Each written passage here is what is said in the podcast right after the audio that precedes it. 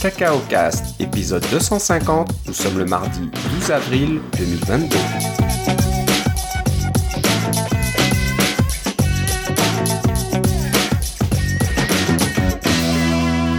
Bonjour et bienvenue à tous dans ce nouvel épisode de Cacao Cast. Comme d'habitude, Philippe Casgrain est avec moi. Comment ça va, Philippe? Euh, moi, ça va très bien. Et toi, Philippe? Bah, ça va mieux. Euh, on est un petit peu en retard dans notre enregistrement. On aurait dû enregistrer la semaine dernière et apparemment, euh, il y a quelque chose qui traîne dans l'air ces temps-ci que les gens attrapent. Et euh, ben, euh, voilà, je l'ai attrapé à mon tour. Ben, ça- Finalement, ça t'a quand pas. même pris deux, deux ans et deux ans et Ouais, plus. alors ouais. deux ans de travail pour me laisser avoir comme un, comme un bleu, là, j'étais pas très content, mais bon, Euh, ma fille l'a eu et ma femme l'a eu. Ouais. Alors, on est tous triplement vaccinés, donc j'imagine que ça a atténué les effets. Euh, mais voilà, c'est quand même une sorte de grippe, là, où on on n'est pas bien, on éternue, euh, la tête euh, qui tourne un petit peu, euh, un peu mal à la tête aussi, donc euh, voilà, j'ai eu un petit peu... tous ces symptômes. C'est en train de, de partir. Je toussote encore, donc je vais essayer de faire de mon mieux pour pas tousser pendant l'enregistrement. Euh, J'aurais juste cette voix un petit peu euh, grave et cassée là, malheureusement. Mais euh, même en post- post-production, je suis pas sûr que je peux faire quelque chose pour. C'est ça. Dans, mon côté de la rivière, on appelle ça des voix de lendemain de veille. un petit peu ça, voilà. C'est un peu le même genre. Mais voilà, on est quand même de retour euh, avec une petite semaine de retard, désolé, mais voilà, on a des, des petites choses à discuter euh, dans, ce, dans cet épisode. Alors, on va commencer tout de suite. Euh, donc, euh, j'étais un peu déçu parce que mardi dernier, on devait enregistrer et c'était le jour même où euh, Apple annonçait la WWDC de 2022. Alors, Je Ouais. dis, chouette, ça tombe bien, on enregistre ce soir, on va pouvoir en parler.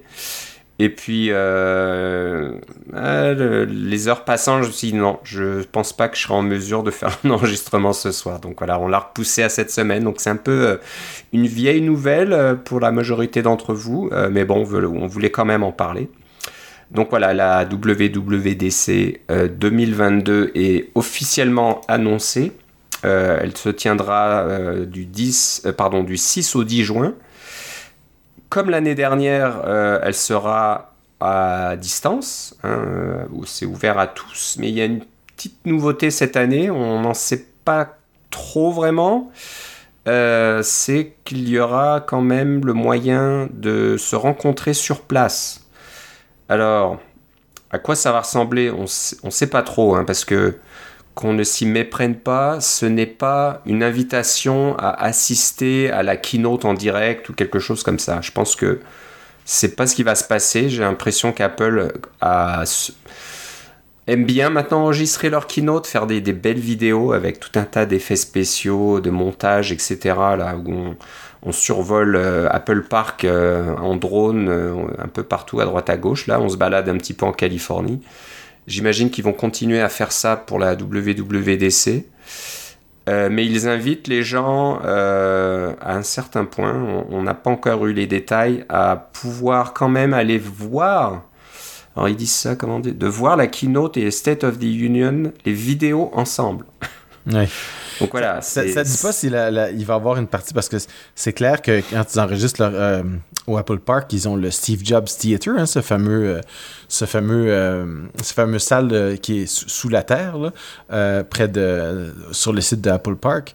Euh, je sais pas s'ils vont avoir une, une présentation live, comme tu dis, ou euh, une présentation avec euh, tout, tout préenregistré avec tous leurs effets spéciaux qu'ils aiment beaucoup. J'aimerais, j'aimerais euh, qu'ils fassent une, une, soient de retour à une présentation euh, en direct avec, euh, avec des, personnes. Puis même si c'est un peu plus long et c'est un peu moins. c'est toujours aussi scripté, mais il y a toujours des, des moments où hein, les applaudissements et puis les petits gags qui tombent à plat, des choses comme ça. Là, bon, on, on, on aime bien ce, genre de choses-là aussi. Puis de voir que c'est pas juste des robots, ces personnes-là, ce sont des, vraies personnes. Euh, J'espère qu'il va avoir cet aspect-là, mais bon, euh, je retiendrai pas mon souffle. Comme tu dis, ils ont des des, une, bonne recette pour faire toutes ces, vidéos-là depuis deux ou trois ans. Là. Elles sont, assez bien, donc c'est probablement ce qui va se passer. Et peut-être l'équivalent d'un cinéparc, des, écrans géants en plein air, et puis les gens vont être à, distance sociale pour pouvoir regarder la keynote ensemble. On, verra quels vont être les détails.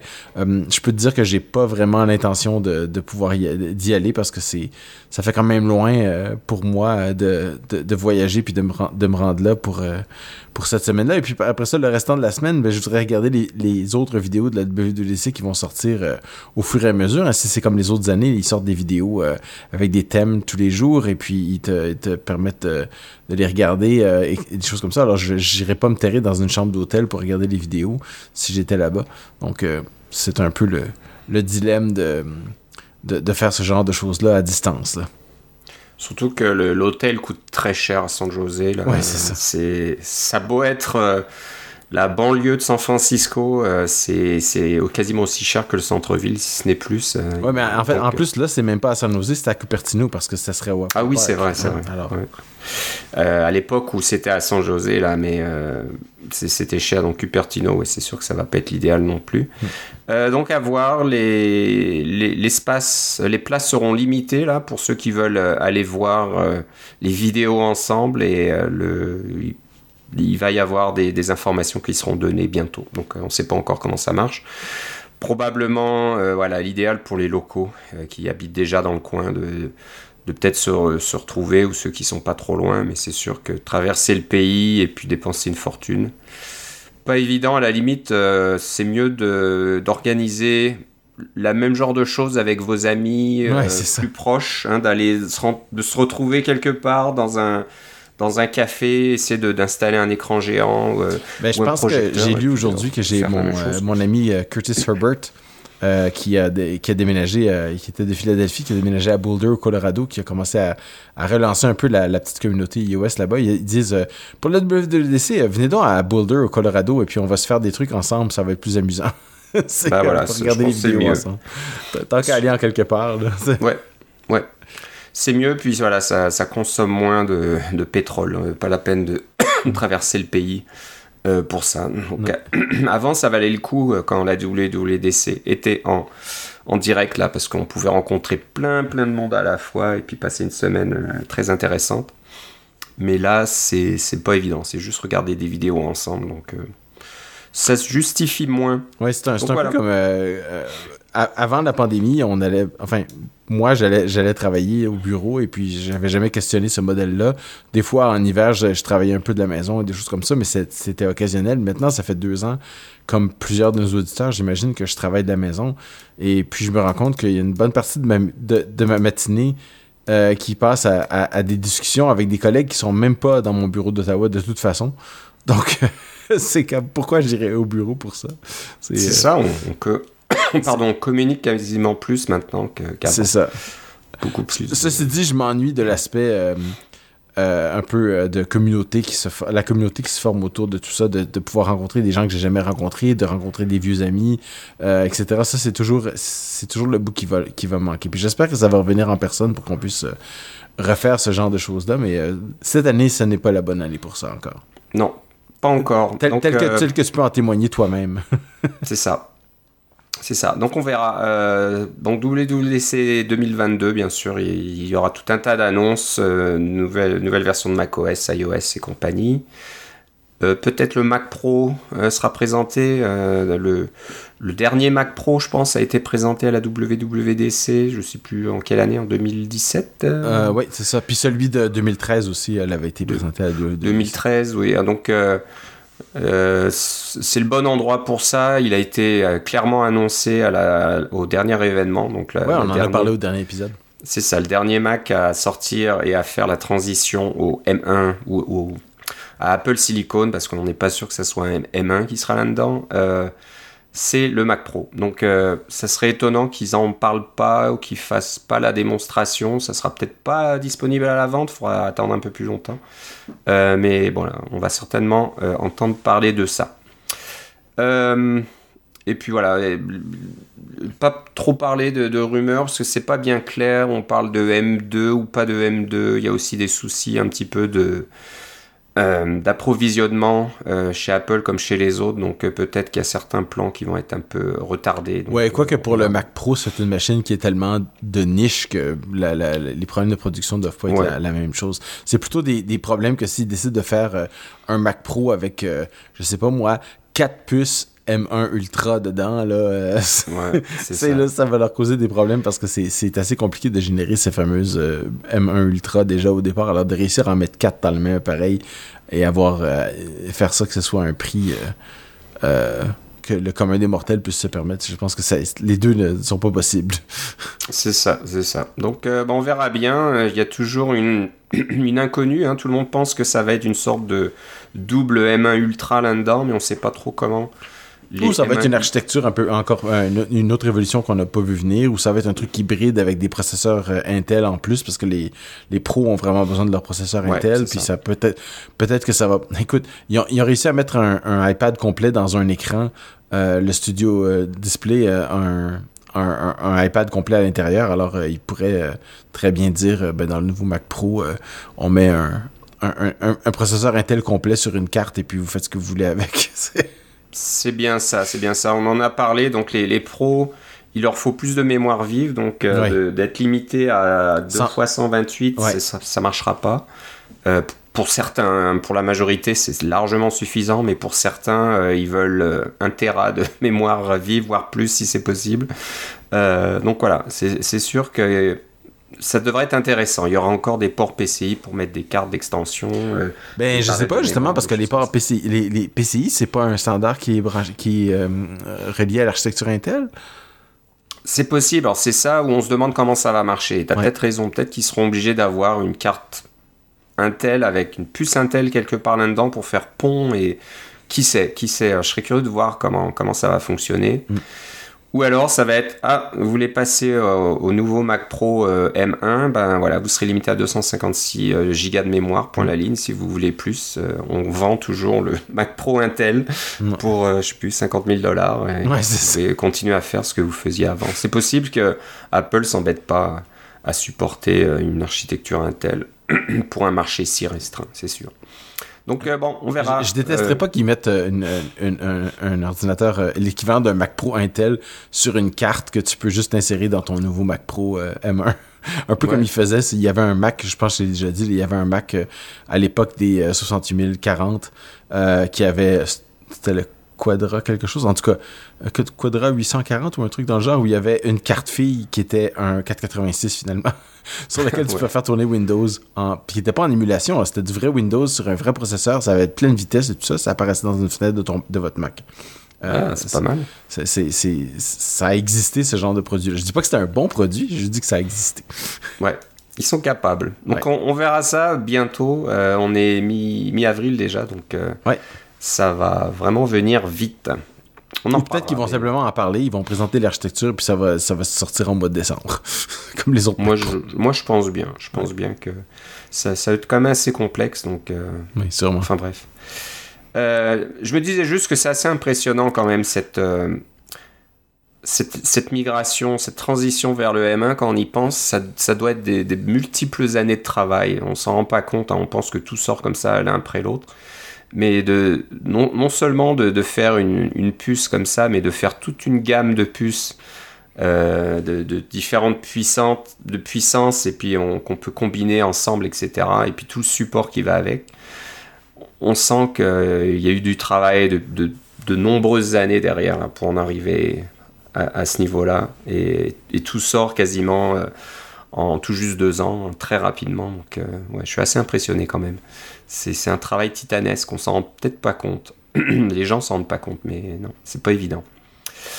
Bon, euh, dans cet épisode, on va vous présenter euh, des petits outils. Donc, on va en commencer par un qui est intéressant pour ceux qui utilisent Git et surtout Git euh, avec le terminal, donc pas avec des clients interactifs ou graphiques comme Git Tower et toutes ces applications-là. Mais voilà, ceux qui travaillent majoritairement euh, en ligne de commande, euh, bon, en général connaissent bien les commandes Git, hein, savent faire des, Git branch, Git commit et compagnie. Euh, mais bon, des fois c'est un peu compliqué. quelle est la syntaxe? On veut faire des un rebase ou je sais pas quoi, et puis il faut commencer à, rentrer dans des, des sortes de, documents pour gérer ces conflits et tout ça. Donc ça, peut vite venir très compliqué. Euh, Git là, c'est quand on sort un petit peu des, du sentier battu et puis du, on va dire du, du processus d'utilisation de Git simple, hein, le plus simple possible. Hein. On, on, crée un répertoire, on crée des fichiers. Euh, on en modifie quelques-uns, on fait un, git add, un git commit, et puis point à la ligne, ou un push peut-être éventuellement, mais pas plus. Euh, donc quelqu'un s'est dit, euh, non, c'est trop compliqué. Alors ce quelqu'un, est-ce qu'on a son nom? Jesse Duffield, maybe? Euh, Non, je suis pas sûr. c'est ça, Jesse? Jesse Duffield. Duffield. D-U-F-F-I-E-L-D de Melbourne, un Australien. Euh, qui, euh, alors c'est marrant, il a un, petit texte là dans sa page GitHub qui est assez rigolote euh, à, lire. c'est, il y a un petit peu d'explétif là-dedans, de, de, mais bon, c'est, c'est, sympa, de juron on va dire. Donc voilà, il dit que ouais, c'est vrai que Git c'est super, c'est très puissant, mais pourquoi c'est si difficile à utiliser? Pourquoi dès qu'on veut faire certaines choses, ça devient très compliqué? Donc, il a écrit une application euh, en Go qui permet. Alors, c'est une application tech quand même hein, qu'on peut appliquer à partir du terminal. ça, va ressembler à, je sais pas moi, ces applications d'antan, euh, tout en texte avec des sortes de petites fenêtres euh, séparées. toi, tu dois te rappeler de Norton Commander. ce genre, de, choses, exactement. C'est pour ceux qui, qui, ont connu cette époque, c'est un peu ce style-là où on avait du, du, faux graphique, on va dire, des, des, fenêtres tout en texte là, mais voilà. Donc je sais pas si tu l'as utilisé, Philippe, je vais te laisser le, décrire si tu le connais un peu plus que moi. Toi, tu as une utilisation plus avancée que de Git que moi. Moi, je l'utilise pour mon travail, mais c'est assez simple. Hein. Euh, on, crée des branches et puis euh, on les, on, les, comment dire, merge, euh, ce genre de trucs là. On fait des merge requests, comme on dit, ou des pull requests, mais ça va pas plus loin que ça. Moi, je fais vraiment des des rebase, euh, stash et compagnie. J'utilise pas trop les fonctions un peu plus avancées.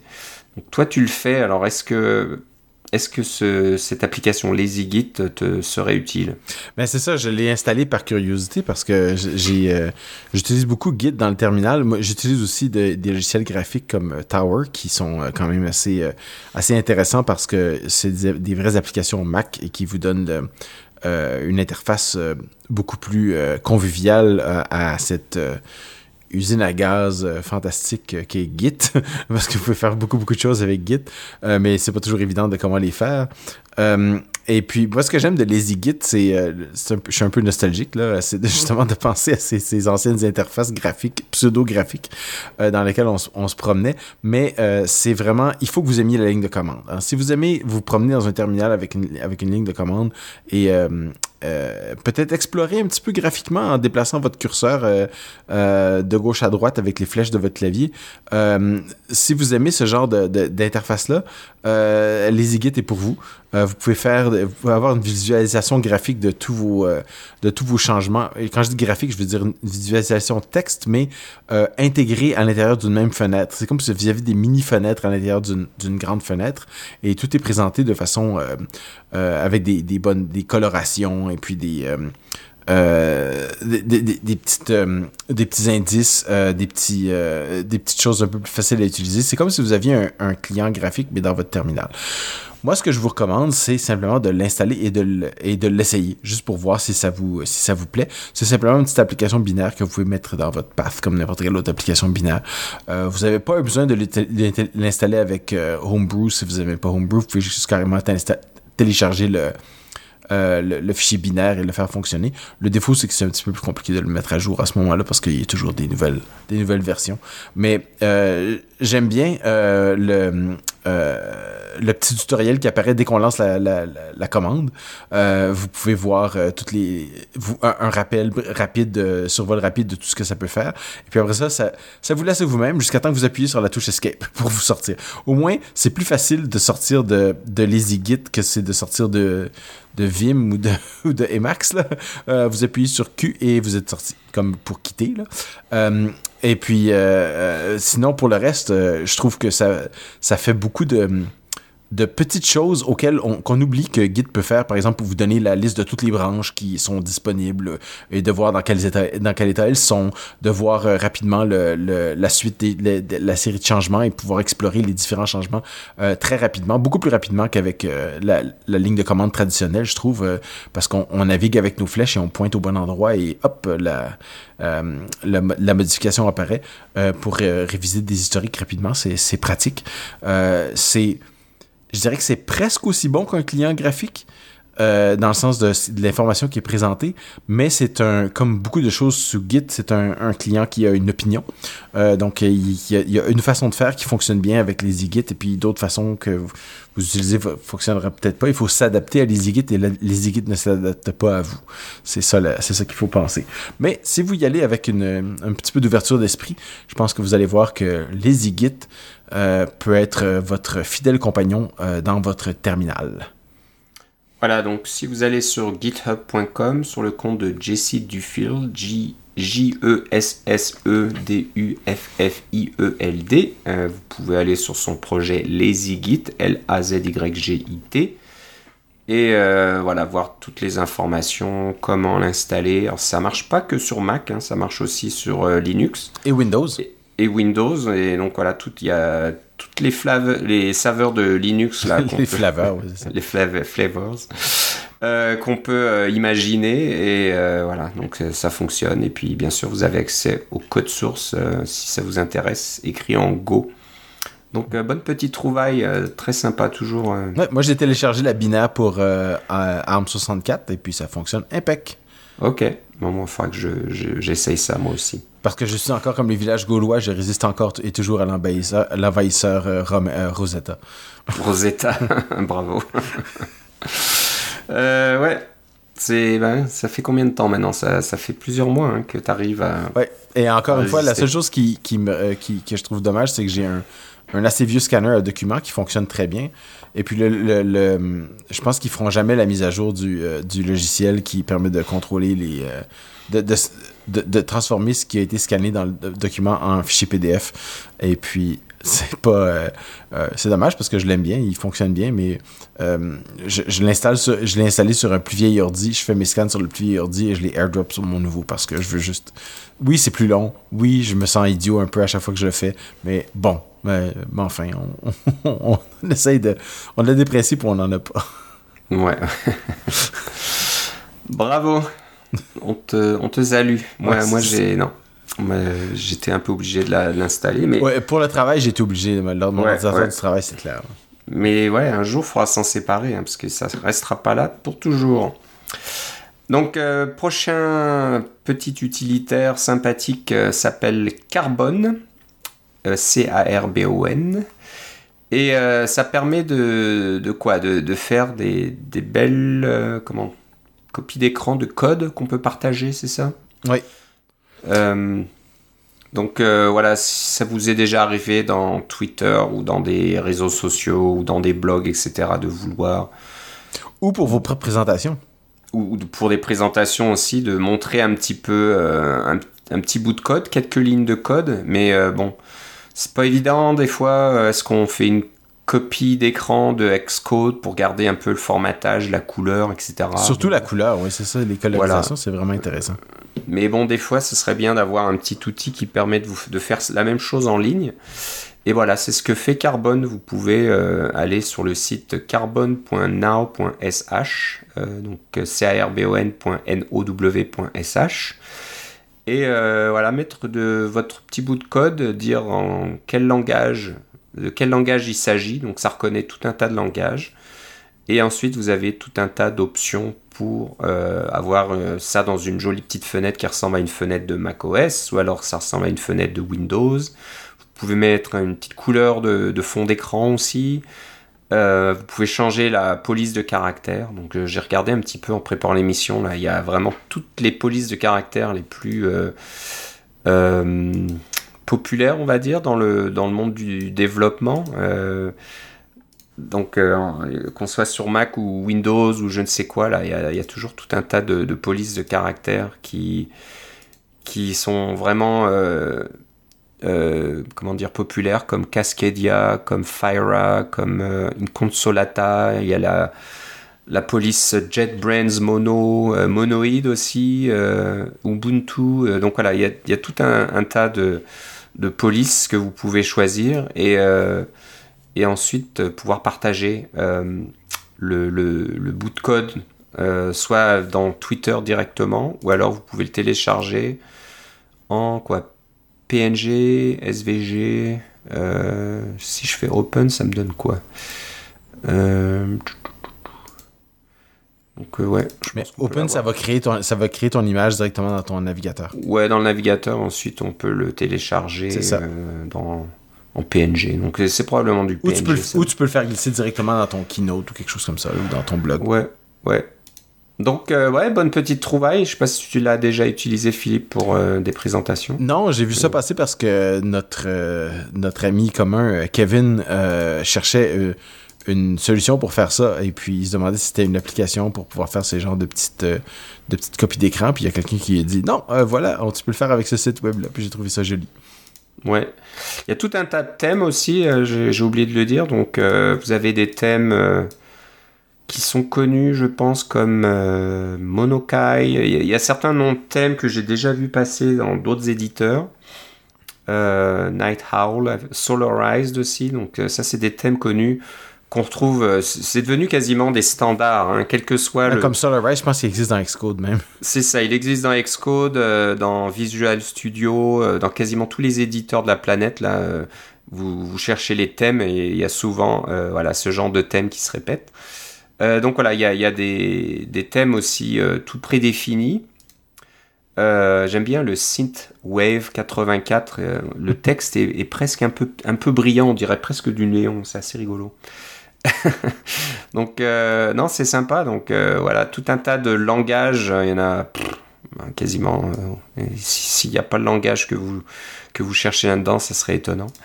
Et voilà, donc voilà, si vous allez sur carbon.now.sh, voilà une bonne façon de pouvoir faire une jolie présentation de, votre code quand que vous voulez partager ou sauver ou mettre dans une présentation. Donc bonne trouvaille Philippe, c'est vraiment bien pratique.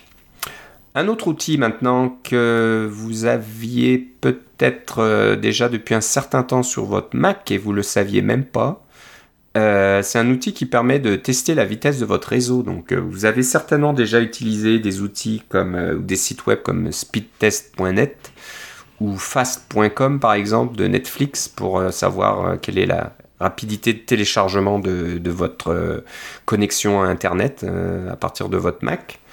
Mais saviez-vous qu'il y avait aussi un outil en ligne de commande qui pouvait euh, qui peut faire la même chose depuis Monterey, c'est ça, euh, si je me dis pas de bêtises. Euh, Monterey, c'est la, version actuelle.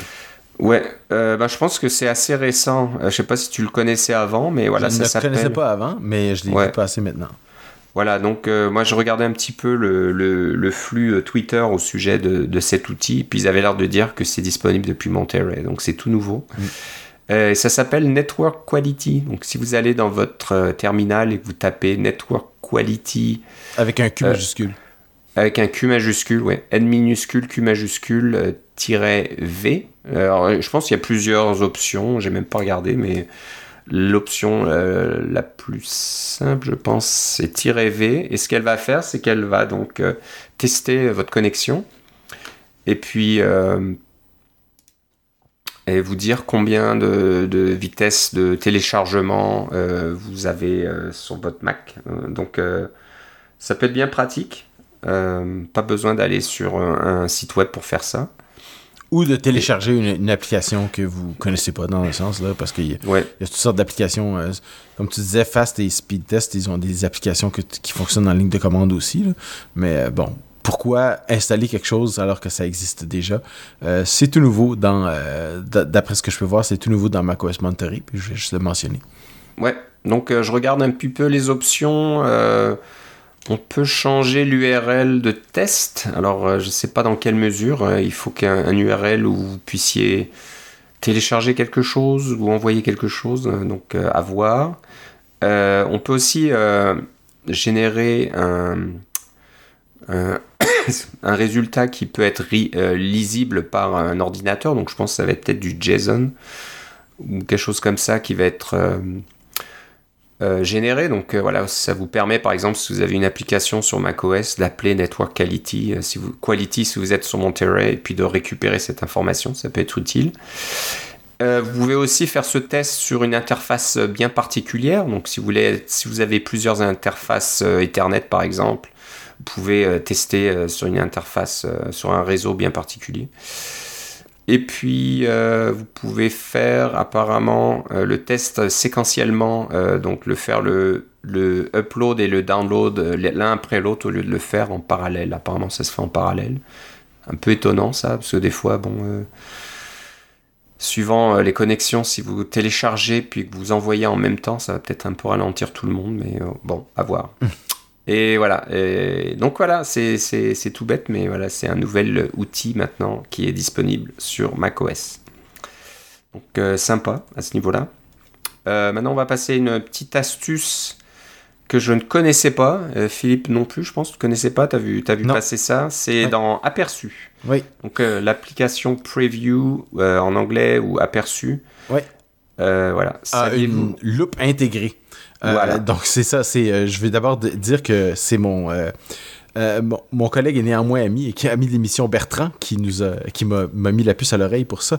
Euh, c'est une, une, fonction qui existe depuis apparemment euh, plusieurs versions d'aperçu et c'est simplement d'avoir une loupe. Alors c'est sûr que vous pouvez faire dans aperçu, vous, vous savez probablement que vous pouvez faire comme n'importe quelle page web, euh, commande plus ou commande moins pour euh, zoomer et agrandir ou, ou, rétrécir la page.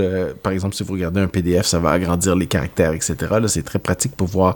Des fois, vous avez télécharger ou scanner un, document PDF et vous voulez lire les petits caractères et puis c'est plus amusant de les agrandir pour pouvoir bien lire qu'est-ce qui est écrit. Euh, commande plus et commande moins, ça fonctionne. Mais euh, même chose avec les images. Mais des fois, on veut pas juste changer la, mise en page, parce que quand on fait commande plus, commande moins, ça peut changer la mise en page, des choses comme ça. On veut juste voir rapidement qu'est-ce qui se passe euh, à cet endroit-là. Alors, euh, vous, avez, simplement à appuyer sur la touche euh, de, l'accent de l'accent grave sur un clavier anglais, ou si vous êtes sur un clavier français, franco-canadien, c'est le U accent grave, et ça va activer une loupe qui va qui est soit ronde, soit rectangulaire. on n'a pas trop compris pourquoi elle était ronde ou rectangulaire ou quelle taille elle avait. Mais bref, une loupe qui va se déplacer au fur et à mesure que vous déplacez votre souris pour pouvoir agrandir des sections de votre document euh, aperçu. Et évidemment, rappuyer sur la même touche pour faire disparaître la loupe. Euh, c'est vraiment pour euh, un petit truc très rapide sans avoir rien besoin de modifier à vos documents. Voilà, donc euh, oui, on n'a pas, on l'a essayé euh, ce soir pour la première fois avec des. Moi, j'ai essayé dans un fichier PDF et ça me met une loupe rectangulaire. Donc ça marche très bien, mais à un moment la loupe euh, devient immense. Elle prend la moitié de l'écran et on ne sait pas trop pourquoi, quelle est le, le, la fonctionnalité, pourquoi elle change de taille comme ça. Est-ce que je en, passant quelque part sur la page, euh, ça, fait quelque chose. On n'est pas sûr.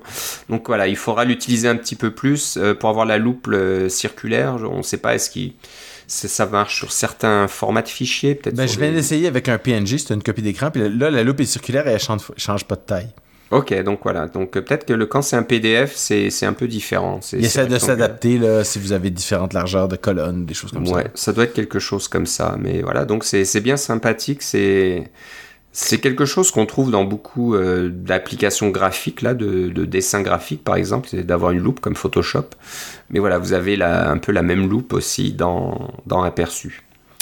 Euh, je crois qu'il y a une loupe au niveau de macOS, hein, du, du, Finder. si je dis pas de bêtises, il y a, y a, moyen de. Ben, il y en a une avec le, le sélecteur de couleurs. Quand on sélectionne une couleur pour aller choisir une couleur avec le, le, Il y a une loupe qui apparaît avec cet endroit-là. Moi, j'utilisais beaucoup la loupe qui existe dans euh, Xscope, qui est un programme commercial euh, qui vous permet d'inspecter euh, vos, euh, vos, votre tout ce qui est sur votre Mac, soit pour l'agrandir ou pour le mesurer ou pour faire toutes sortes de, de, de, trucs du genre.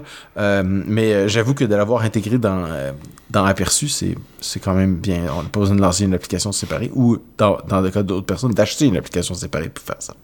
C'est ça, non, c'est vraiment bien. Moi, je passe la moitié de ma journée dans Aperçu. Ah. J'arrête pas de faire des copies d'écran sans arrêt. Donc, que ça soit pour documenter quelque chose, j'ai besoin de copier pour faire du débogage, souvent, je dois faire une requête SQL dans une base de données, quelque chose comme ça, bah, au lieu d'essayer de sauver le résultat dans, une, dans un fichier que je mets quelque part et j'essaie de m'en souvenir, souvent je fais copie d'écran ou copie d'une sélection d'une partie de l'écran et hop, ça s'ouvre dans l'application aperçue, puis je la garde là pour pendant que je travaille et puis en fin de journée, ce que je fais souvent, c'est que je quitte aperçu, puis je supprime toute... Euh, toutes mes, mes copies d'écran là qui traînent là, mais euh, en général, ça me sert bien. C'est vraiment un bon outil quand on y pense. Est-ce que tu utilises la nouvelle fonctionnalité dans Monterey qui te permet de copier-coller du texte dans les images? Pas encore, parce que c'est ça m'arrive pas trop encore. De, de J'ai pas vraiment besoin de ça, mais euh, ouais, je, je sais plus. Il faudrait que je fasse le test. De... ça le fait automatiquement Non, il y a peut-être un bouton quelque part. ben, normalement, c'est euh, tu, tu, choisis les euh, il détecte automatiquement qu'il y a du texte et puis il te présente un curseur légèrement différent pour pouvoir le faire. C'est ça. Mais c'est intégré à macOS, c'est pas c'est pas exclusif à aperçu. Ça, ça marche vraiment ça marche vraiment partout, c'est assez euh, assez bluffant. Oui oui, non, ça ça marche pas mal. Non, le, tout le texte que je copie, c'est vraiment euh, du texte, on va dire informatique là. Donc j'ai rarement des choses qui sont à 45 degrés ou dans des photos ou dans des trucs comme ça, mais bon. Oui, puis j'allais dire, pour une requête SQL, c'est tellement précis ce que tu dois copier que tu, est-ce que tu vas vraiment te fier à la reconnaissance de, de caractère où ils vont insérer, où ils vont insérer un point virgule au milieu de ton, ton truc et puis ta requête SQL va aller détruire la table. c'est un peu ça, faut, faut se méfier, mais c'est utile, c'est vraiment pour, euh, du débogage ou comparer des choses des fois. Tu sais, je, je fais des requêtes d'un côté, je fais quelque chose de l'autre, je fais deux copies, je les mets dans un coin, puis je peux les comparer assez, assez facilement. Donc pour moi, c'est un petit outil, euh, c'est presque un bloc-notes. Euh, temporaire, on va dire. Donc, sans s'embêter à, gérer les, les, fichiers quelque part, c'est juste mets ça dans des fenêtres et puis je les utilise tant que j'en ai besoin, puis je m'en sépare. Donc, voilà, c'est une façon de faire. Il y a certainement d'autres façons plus, plus efficace. Euh, j'utilise Kaleidoscope quand j'ai besoin vraiment de comparer des fichiers ou des images ou des trucs comme ça euh, de façon très précise, mais là c'est juste pour avoir voilà, une, copie dans un coin d'un bout de l'écran qui m'intéresse et puis de pouvoir revenir dessus un peu plus tard. Euh, voilà, donc aperçu pour moi, c'est un, outil euh, très important que j'utilise beaucoup. Oui, ça sert vraiment à beaucoup de monde. C'est, probablement une des applications les plus utilisées sur le Mac où, le, les gens les gens s'en rendent pas compte tellement c'est, omniprésent. Et je vous, je, je vous invite à apprendre, les, à apprendre par cœur les raccourcis clavier. Donc c'est euh, Shift Command 4 ou 5. enfin, moi j'utilise le Command 4 pour sélectionner une partie de l'écran, mais vous faites Shift Command 5 et là vous pouvez ensuite choisir si vous faites, euh, vous copiez l'écran en entier, juste une fenêtre, juste une portion de l'écran. Vous pouvez enregistrer des vidéos, vous pouvez faire tout un tas de trucs euh, juste avec le, le, raccourci clavier. Donc euh, voilà. Tu vois, moi je fais Shift Command 4 et j'appuie sur la barre d'espace pour choisir une, une fenêtre. Ça c'était un truc aussi. Ouais ouais. Donc euh, voilà, moi je suis souvent juste Shift Command 4 et puis je sélectionne avec la souris la portion qui m'intéresse. Parce mm. que la fenêtre en entier en général c'est trop, c'est pas ce qui m'intéresse, c'est souvent juste une partie d'une fenêtre, une partie d'un contenu. Donc voilà, moi j'utilise ça sans arrêt à longueur de journée. Ce que j'aime de sélectionner la fenêtre, c'est qu'il va te faire une belle copie de la fenêtre avec même un petit ombrage. Euh, en, avec, du, euh, avec un alpha progressif, euh, un dégradé progressif, c'est vraiment très bien fait. Ça, c'est bien pour les documentations. Oui, c'est ça, exactement. quand vous faites de la documentation et puis que vous voulez des copies de fenêtres, voilà, on vous invite à utiliser ça. Aperçu, excellente application qui est intégrée dans tous les Mac. bon, on va finir par quelque chose d'un petit peu, pardon, un petit peu sympathique, un peu rigolo quelque part. Euh, c'est de l'émulation de Mac classique. Donc, euh, je sais pas si on en a, on a dû en parler peut-être dans le passé. Euh, c'est quelque chose qui existe depuis assez longtemps, mais bon, que ça fonctionne dans une page web, c'est assez impressionnant quand on y pense, et puis ça montre le chemin parcouru, on va dire, depuis les Mac classiques qui marchent avec le système 7 ou le système 8 à l'époque, ça prenait une machine complète euh, branchée au mur et puis euh, qui chauffait pas mal et puis qui était pas si rapide que ça. Puis aujourd'hui, euh, voilà, la même chose fonctionne dans une page web. Je pense que c'est beaucoup de JavaScript derrière tout ça et c'est instantané et c'est très rapide et vous avez un Mac classique complet disponible à vous. moi, j'en reviens pas. Donc voilà, si vous allez sur site, il y a deux sites qui travaillent un peu ensemble. Il y en a un qui s'appelle system7.app.app et l'autre s'appelle macOS8.app. Donc voilà, si vous voulez euh, faire un petit euh, voyage nostalgique dans le système 7, euh, vous cliquez dans l'un, et si vous voulez aller voir macOS 8, vous utilisez l'autre site. Ce qui est assez marrant, alors je me souviens plus dans lequel des deux, là je démarre en direct, en live le macOS 7, c'est que le développeur s'est arrangé à, à pouvoir démarrer ses émulations de Mac avec tout un tas d'applications. Donc, euh, si vous allez sur son blog, peut-être qu'on mettra le, lien de, son blog euh, dans les notes de l'émission. Il explique comment il a fait tout ça parce qu'il s'est dit je vais pas euh, démarrer un Mac classique vide et puis ensuite installer tout un tas d'applications là-dedans pour pouvoir ensuite les sauver d'une façon ou d'une autre pour les offrir. Il a trouvé un système qui permet de de, garder, euh, de, garder toutes les applications euh, une sorte de package. Donc il y a un format euh, spécifique là-dedans, je me rappelle plus du détail parce que j'ai lu ça il y a peut-être 2-3 semaines, euh, qui explique comment il, fait tout ça. et c'est assez intéressant. Donc quand vous ouvrez ces Mac, il y a tout un tas de choses. Et alors je vais regarder dans celui-là parce qu'il y en a un qui devrait t'intéresser Philippe c'est, il existe dans macOS 7. Vous allez dans la section, euh, dans le dossier jeu, et dans le dossier jeu, il y a Maelstrom. Donc, euh, on a parlé de ça au dernier épisode, je pense, que on pouvait installer maintenant. Euh, non, il y a l'épisode 248. Dernier épisode, c'était l'événement Apple. l'épisode 248, on a parlé de. Est-ce que c'est 248 ou même avant?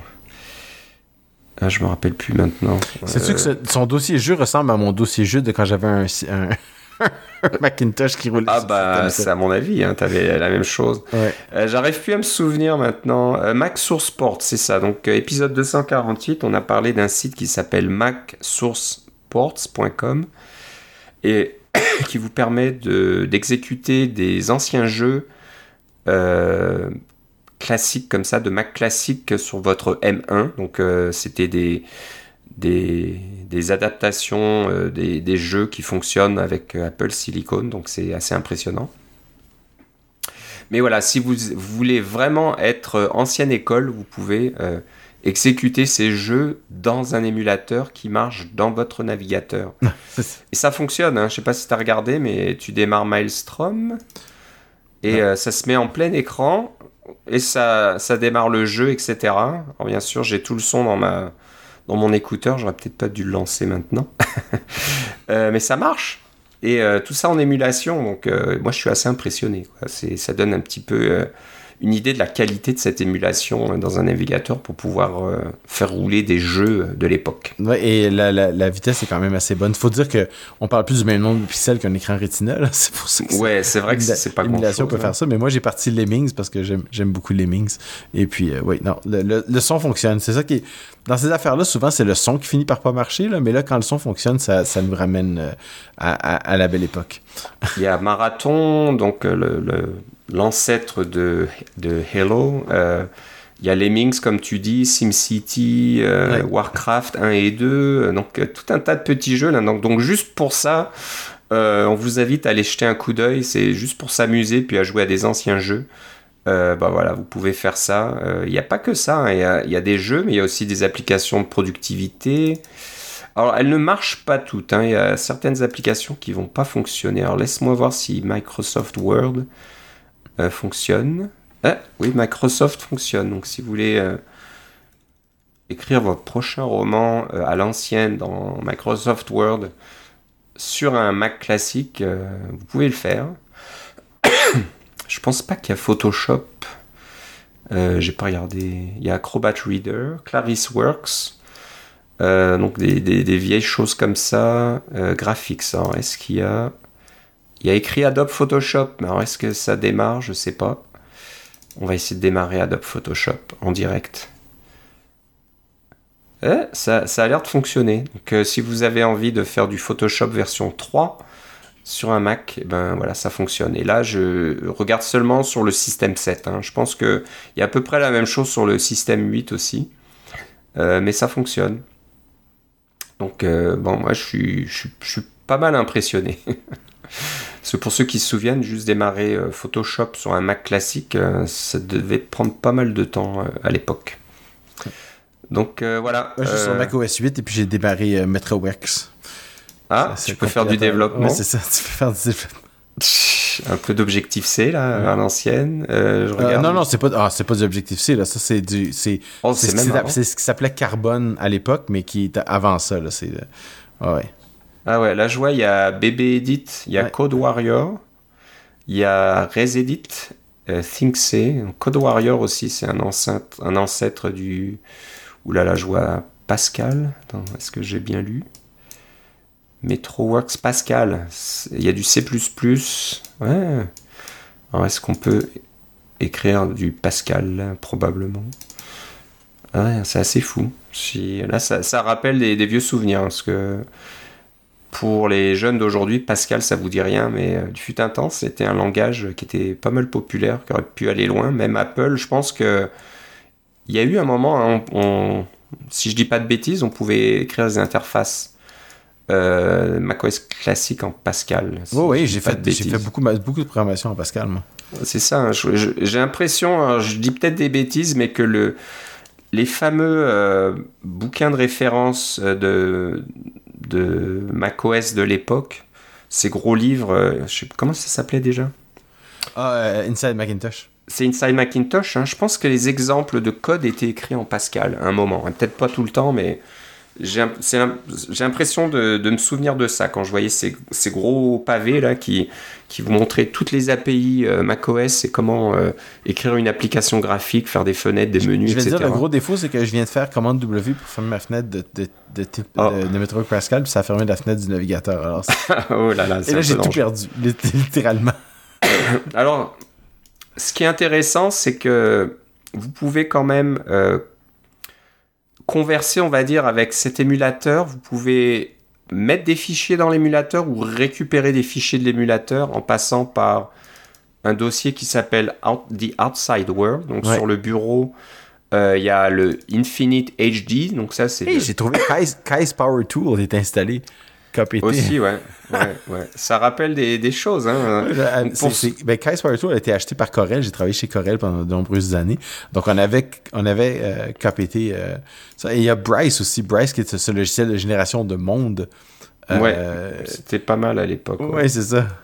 Donc euh, voilà, il y a tout un tas de trucs là-dedans. Et voilà, si vous allez dans le dossier Outside World, il y a un dossier Download et un dossier Upload. Donc si vous, euh, si vous utilisez une application sur ce Mac euh, virtuel qui crée des fichiers, vous pouvez mettre ces fichiers dans Download et euh, ils vont apparaître sur votre, euh, dans, dans vos téléchargements dans le navigateur en tant que fichier zip, je crois. Donc vous pouvez récupérer le fichier. Et si vous voulez mettre un fichier dans l'émulateur, vous avez juste à prendre votre fichier du, de, votre bureau et le faire glisser dans, le navigateur web et ça va mettre le fichier dans le dossier upload automatiquement. Donc, euh, hein, si, vous voulez vous amuser puis travailler un petit peu là-dessus, euh, faire des choses, euh, je sais pas moi, doubler, faire du, Photoshop et puis récupérer l'image, c'est parfaitement faisable. Donc voilà, Mais on s'entend que vous allez faire du 8 bits, là. ça sera pas, de- c'est oui, ça sera oui. pas du truc rétina. C'est vraiment, euh, voilà, c'est vraiment pour les souvenirs, pour s'amuser un petit peu. Donc, euh, pour ceux d'entre nous qui ont eu euh, la chance d'utiliser ces Mac à l'époque, moi un petit peu, pas tant que ça, parce que mon premier Mac personnel, on va dire, c'était déjà macOS euh, 10 à l'époque, un des premiers macOS 10. Mais j'ai utilisé un peu le Mac à l'université parce que des fois, voilà, on avait des labos où il y avait des Mac et on pouvait euh, les utiliser. Mais malheureusement, ouais, j'ai jamais eu de, de Mac classique euh, personnellement. Moi, j'étais euh, plutôt PC à l'époque. Et les Mac, les Mac classiques coûtaient quand même pas mal cher, donc euh, c'était pas évident. Ouf, j'ai demandé à Bryce de faire un rendu, puis ça, c'est lent. Ça, c'est lent. ouais, faut quand même peut-être pas, Hey, c'est un- rendu de 520 par 354. là. C'est pas ce qu'il y a de plus gros. Là. Et puis, je, je vois chacune des lignes qui se dessinent. C'est ouh là là. Il y a Hypercard aussi. Si, euh, Ah ouais, mais si ça, vous intéresse. Ça, c'est pour les ultra nostalgiques. C'est très nostalgique et j'ai fait un projet Hypercard euh, à l'université. C'était. euh, oh, désolé, on va un peu vous, vous endormir là, mais euh, voilà, c'était le département de psychologie à l'université qui cherchait un, un programmeur pour leur faire une petite application pour euh, faire des tests. Et euh, je m'étais porté volontaire, j'étais bien content, donc ça me permettait d'utiliser le Mac qu'ils avaient dans leur labo, parce que voilà, encore une fois, j'avais pas de Mac, donc euh, tous les moyens étaient bons pour pouvoir utiliser un Mac. Et puis je leur avais écrit une petite application Hypercard qui posait des questions. Je pense c'était des genres de des questions de, de psychologie. Puis ça faisait un petit rapport à la fin. ça comptait des points, des choses comme ça. Donc euh, voilà, je, je me souviens avoir passé du temps dans Hypercard de Bill Atkinson, c'est ça qui avait Oui. un, un des, des- des quasiment fondateurs du Macintosh qui avait écrit tout ça. Puis à l'époque, c'était vraiment une façon d'écrire des petites applications graphiques euh, très très d'une façon très simple. C'est devenu Supercard à un moment, je crois, puis après ça, ça a disparu malheureusement, mais voilà, c'était assez intéressant. Donc voilà, euh, des heures, voilà, juste, juste de vous en parler pendant l'enregistrement, on, on commence à rentrer là-dedans et puis à dire, oh, il y a ci, il y a ça, machin, puis c'est amusant. Je pense qu'on peut, on peut passer des heures juste à explorer euh, tout ce qui... euh, tu sais, je vois qu'il y a After Dark. Euh, ah, ouais, l'économiseur d'écran. Euh, ouais. Est-ce Là, que- ça que- marche pas, j'arrive pas à l'installer, mais euh, l'économiseur d'écran avec les petits toasters euh, qui volent, Ah, les, les- Voilà, les, bah, fameux, c'est- les fameux grippins volants. des grippins volants, euh, c'est là-dedans. Donc plein, plein de choses, c'est assez, euh, c'est assez fou. Je vois Kaleidoscope. Alors, je sais pas si c'est le Kaleidoscope qu'on connaît. Non, euh, non. C'est peut-être autre chose. Euh, Power Windows, je sais pas ce que c'est. C'est tout ça, ça, c'est tout des petits utilitaires pour euh, Ouais. de- de faire fonctionner ton Mac. Là? Mais à l'époque, il n'y en avait pas tant que ça. hein. Là, je vois, tiens, un Escape Navigator. Hein, est-ce que. Est-ce qu'il y a Internet là-dessus?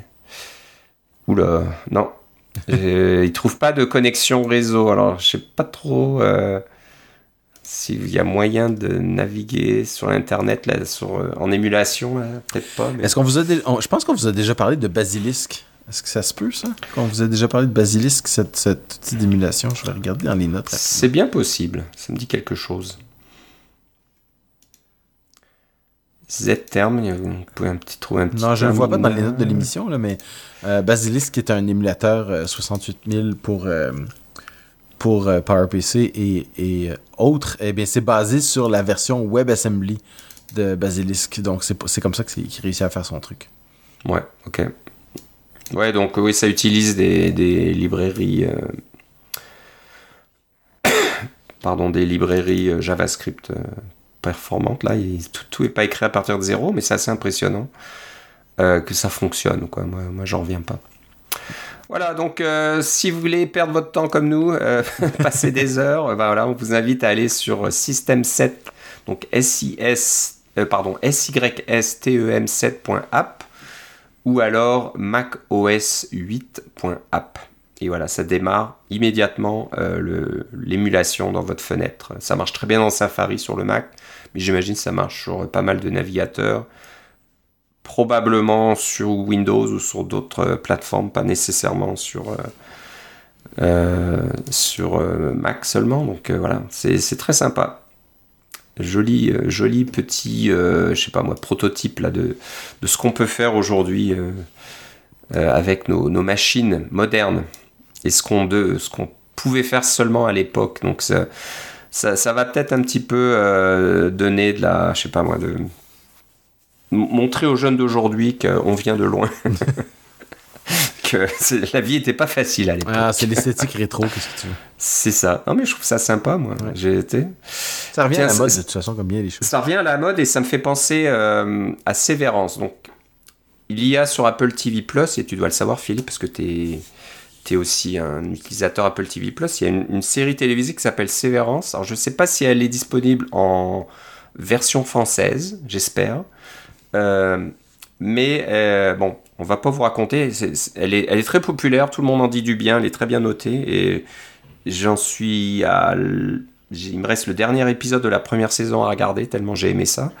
J'ai tout regardé d'un coup quasiment. Euh, ce qui est intéressant, c'est que dans, l'univers de, cette série télé, on voit une sorte d'informatique à l'ancienne, donc euh, tube cathodique avec euh, gros clavier là, avec des, des touches euh, qui font clic.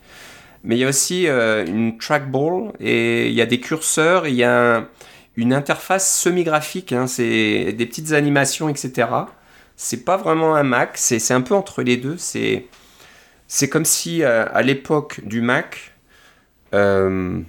quelqu'un s'était dit comment faire une, une version euh, de macOS qui soit très entreprise, corporate, tu sais, mmh. c'est pas du MS-DOS non plus, c'est pas un terminal euh, IBM 3270 là, mais c'est un peu plus graphique, il y, a, il y, a, une petite souris je pense, donc on peut déplacer un curseur à l'écran, mais ça reste très limité, hein. il n'y a pas vraiment d'icône ou de choses comme ça. Euh, mais c'est très intéressant la recherche euh, de, de, cette série, d'inventer ce, cet environnement d'entreprise là un petit peu un peu étrange. Euh, avec une technologie un petit peu étrange aussi. Euh, c'est assez sympa et ça me fait penser à ça de, de, de réutiliser euh, System 7 là, dans un navigateur mm. un peu à l'ancienne. alors pour nos auditeurs francophones, la, la série s'appelle Dissociation en français. Oh, okay. Et elle est disponible en français canadien et en français de France. Ah, ok. Ouais, ça, en, en, en, euh, en, doublage et non pas. Et, et, et évidemment, en plus en sous-titres. Mais euh, non, il y a les doublages pour euh, même les deux langues. Super. Je vais dire les deux langues parce que français de France et français canadien, c'est pas la même langue. Moi, je vous le conseille. Très, très bonne série. Un peu inquiétante là, mais euh, très bien réalisée. Puis. J'aime bien le concept, j'aime bien les, les, les, séries qui montrent un peu des nouveaux, des nouveaux concepts, qui imaginent un peu des, un monde un peu parallèle. Tu sais, qui... Est-ce que tu dirais que c'est euh, comparable à Black Mirror dans un sens? Un petit peu, oui, oui. C'est un Black Mirror sur 8 épisodes, quoi. Donc euh, c'est bien plus long et c'est bien plus détaillé, puis il se passe pas mal de choses, mais voilà, le, le concept euh, est très intéressant. Donc, je sais pas si tu en as entendu parler, Philippe. Ou, oui, j'en ai entendu parler. Je l'ai pas regardé, euh, mais je pense que je vais sûrement, pour, euh, je vais sûrement y passer. Euh, maintenant ouais. que je pense que je vais finalement euh, avaler la pilule et prendre l'abonnement Apple Premium parce que là j'ai assez de services que hein, j'ai des services comme fitness et les téraoctets de stockage et euh, c'est quoi l'autre que j'ai qui euh, ben Apple TV évidemment là. Okay. euh, et rien qu'avec ces trois là euh, j'arrive à presque le prix de l'abonnement de haut de gamme de, de, Apple. Et puis là j'aurais en plus Apple Music et Apple News et plus et ce genre de trucs là, là. et Apple Arcade. Des, des, trois trucs que j'ai essayé et que j'ai pas vraiment embarqué mais bon là si je les ai pour 2 dollars de plus peut-être que je devrais le faire. Fait que, ouais, ouais on, on y est presque donc voilà, c'est une série euh, très intéressante. Euh... Ah, je me demandais où j'avais vu l'acteur principal, c'est je l'ai vu dans The Good Place. c'est ça là. Ah, il est dans C'est de là que je l'ai vu. Et okay. Il joue un méchant là-dedans et c'est très drôle. Ok, ok. Ouais. Euh, moi, j'ai pas remarqué. Euh, enfin bref, je l'ai pas reconnu alors. ouais.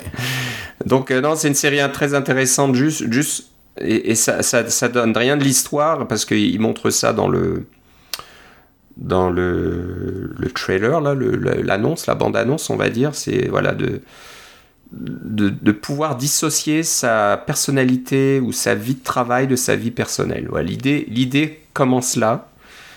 Et ça n'a pas l'air très intéressant. On se dit, ouais, bof, euh, à quoi bon, tu sais où, où ça va? Mais non, dès, dès, dès que le, la série commence, on voit tout de suite les avantages, mais surtout les gros problèmes que ça mmh. va générer, ce genre d'idée.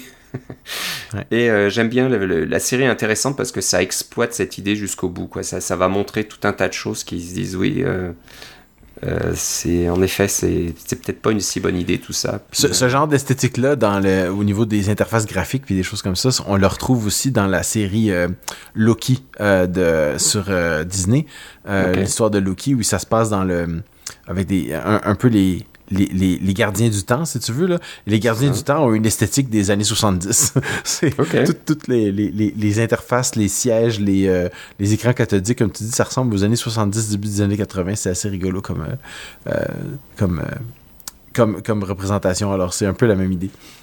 Ok, ouais. Donc, à voir. On vous le conseille. Voilà, bon bah ça termine notre épisode aujourd'hui. Ouais, on a rendu qu'on fait des revues de, de, de livres, de séries, etc. Hein, on commence à, je sais pas, là, c'est une nouvelle direction, je sais mais pas. on a toujours, on a toujours des petits frameworks puis des petits, quoi qu'on avait pas de Ah frameworks ouais. cette fois-ci, mais des, des, des astuces, des choses comme ça. là. Oui, oui, non, ça, ça continue. Mais voilà, c'est, on va dire que c'est les périodes un peu creuses là. Il y a, peut-être, il y a, bon, il peut pas avoir des annonces toutes les 15 jours non plus là. Euh, donc voilà, euh, on n'a pas de, de- à vous parler de Mac Studio ou de Apple, Apple Studio Display ni rien parce que bon, nous, on- moi, j'ai- moi, ça m'intéresse pas vraiment pour l'instant. Euh, mais bon, on en parlera si jamais l'un, d'entre nous euh, craque. euh, Ben, je, Euh, je connais quelqu'un qui a, qui, s'est- qui a reçu son, son, euh, son studio display et avec la caméra et euh, le- l'effet center stage là, où, où tu te déplaces euh, et puis la caméra te suit, c'est assez rigolo. Ok. Donc, euh, non, ça, peut être pas mal. Donc, euh, voilà, on en- on n'a pas vraiment parlé dans l'épisode. On aurait peut-être pu parce qu'il y a eu plus de revues, etc. Mais euh, je pense qu'on on si, vous cherchez, déjà. si vous cherchez un écran Apple de moyenne à, à, à haut de gamme, c'est un bon choix. C'est un bon un, un écran cher, mais qui est un, qui est un bon choix. Et si vous voulez du 5K surtout, parce que voilà, du 4K, Ouais, c'est il y a beaucoup de choix. 5K, il y en a très peu de choix. Et entre le LG Ultra Fine et le Apple Studio Display, c'est le Apple Studio Display qu'il faut acheter. Il ne faut même pas penser au LG, Ouais. qui est de très de piètre qualité, on va dire. C'est tout plastique, alors que Ouais. tout le monde s'entend pour dire, pour, pour dire que le design industriel euh, du Studio Display est très bon. quoi. C'est c'est très solide, c'est très bien fait. Et puis j'appelle le studio display haut de gamme parce que évidemment le Apple Display XDR est très haut de gamme. est très haut de gamme là, C'est ouais. ça. ouais. Ça c'est pas le genre. Voilà, donc euh, voilà, on n'a pas trop parlé de ça, j'avoue, euh, ça m'est pas trop venu à l'idée, parce que je pense que vous avez entendu parler de, de, de- de- vous avez vu pas mal de revues, là, tout le monde euh, nous rabat les oreilles avec ce- ces, ces machines-là. Donc, comme on l'a dit la dernière fois, elles ont une clientèle bien particulière, des... Si c'est pas vous, ben tant, tant, tant pis, mais il y a des gens qui sont intéressés par ce genre de machine. Et voilà. Donc euh, si c'est pas pour vous, soyez patient. Peut-être que le Mac Pro sera pour vous, ou alors euh, le MacBook Pro que vous avez déjà. euh, c'est, C'est ça. il n'y a pas besoin d'autre chose. Bon, euh, si vous voulez nous écrire, vous pouvez nous écrire à cacaocast@gmail.com. Vous pouvez aussi aller sur cacaocast.com voir tous les épisodes. Vous pouvez retourner dans le passé. voir de quoi on parlait il y a quoi 10 ans maintenant. Donc euh, le temps passe. Euh, euh, Philippe, si on veut, euh, je sais pas moi, savoir euh, ce qui t'intéresse ces temps-ci, où doit-on aller? Euh, ben, je, je- je- c'est très très occasionnel, mais je, suis Twitter, mais je poste pas grand chose. Parce que bon, c'est, c'est pas.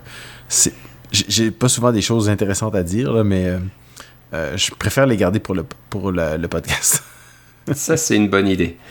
Et des fois, euh, voilà, les gens devraient faire ça au lieu de, de réagir un petit peu euh, sans trop réfléchir et puis de, de je sais pas moi, de, de s'interpeller sur Twitter. Des fois, c'est mieux de rien dire et puis de. oui, évidemment, de les paroles s'envolent et les écrits restent. c'est un petit peu le danger, voilà. Euh, donc, si vous voulez aussi savoir où ça en est de- du côté du podcast, vous pouvez suivre CacaoCast sur Twitter aussi. Vous serez, euh, les, vous serez les premiers prévenus quand un nouvel épisode est disponible. Et puis voilà, donc euh, on va se reparler, j'espère. euh, on va revenir à notre euh, planning régulier, que personne va tomber malade à nouveau.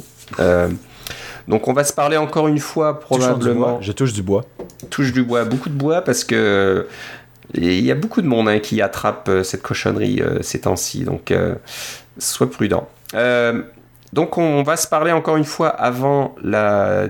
Ah, on, a en- on va se parler même deux, deux trois fois avant la WWDC, on n'y Ouais. est pas encore. Peut-être qu'on aura un petit peu plus d'informations sur ces sessions euh, en personne, là, comment ça va marcher.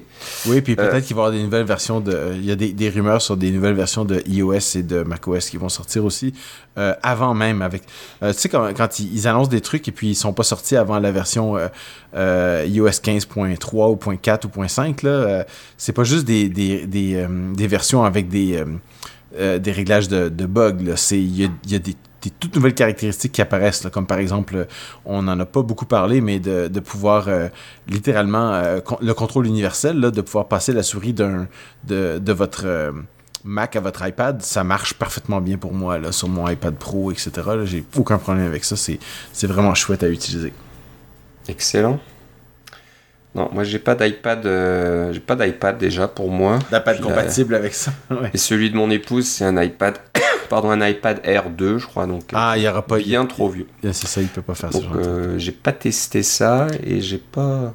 Mais moi, c'est un iPad Pro de la première génération, donc ça fait quand même un certain temps, là, mais euh, oui, il fonctionne sur iOS 15.4. Non, non, c'est pas mal hein, ce qu'ils ont fait, c'est assez impressionnant. Excellent. Ok, bah je te remercie Philippe. Moi aussi Philippe. On se reparle une prochaine fois. Salut. Bye bye.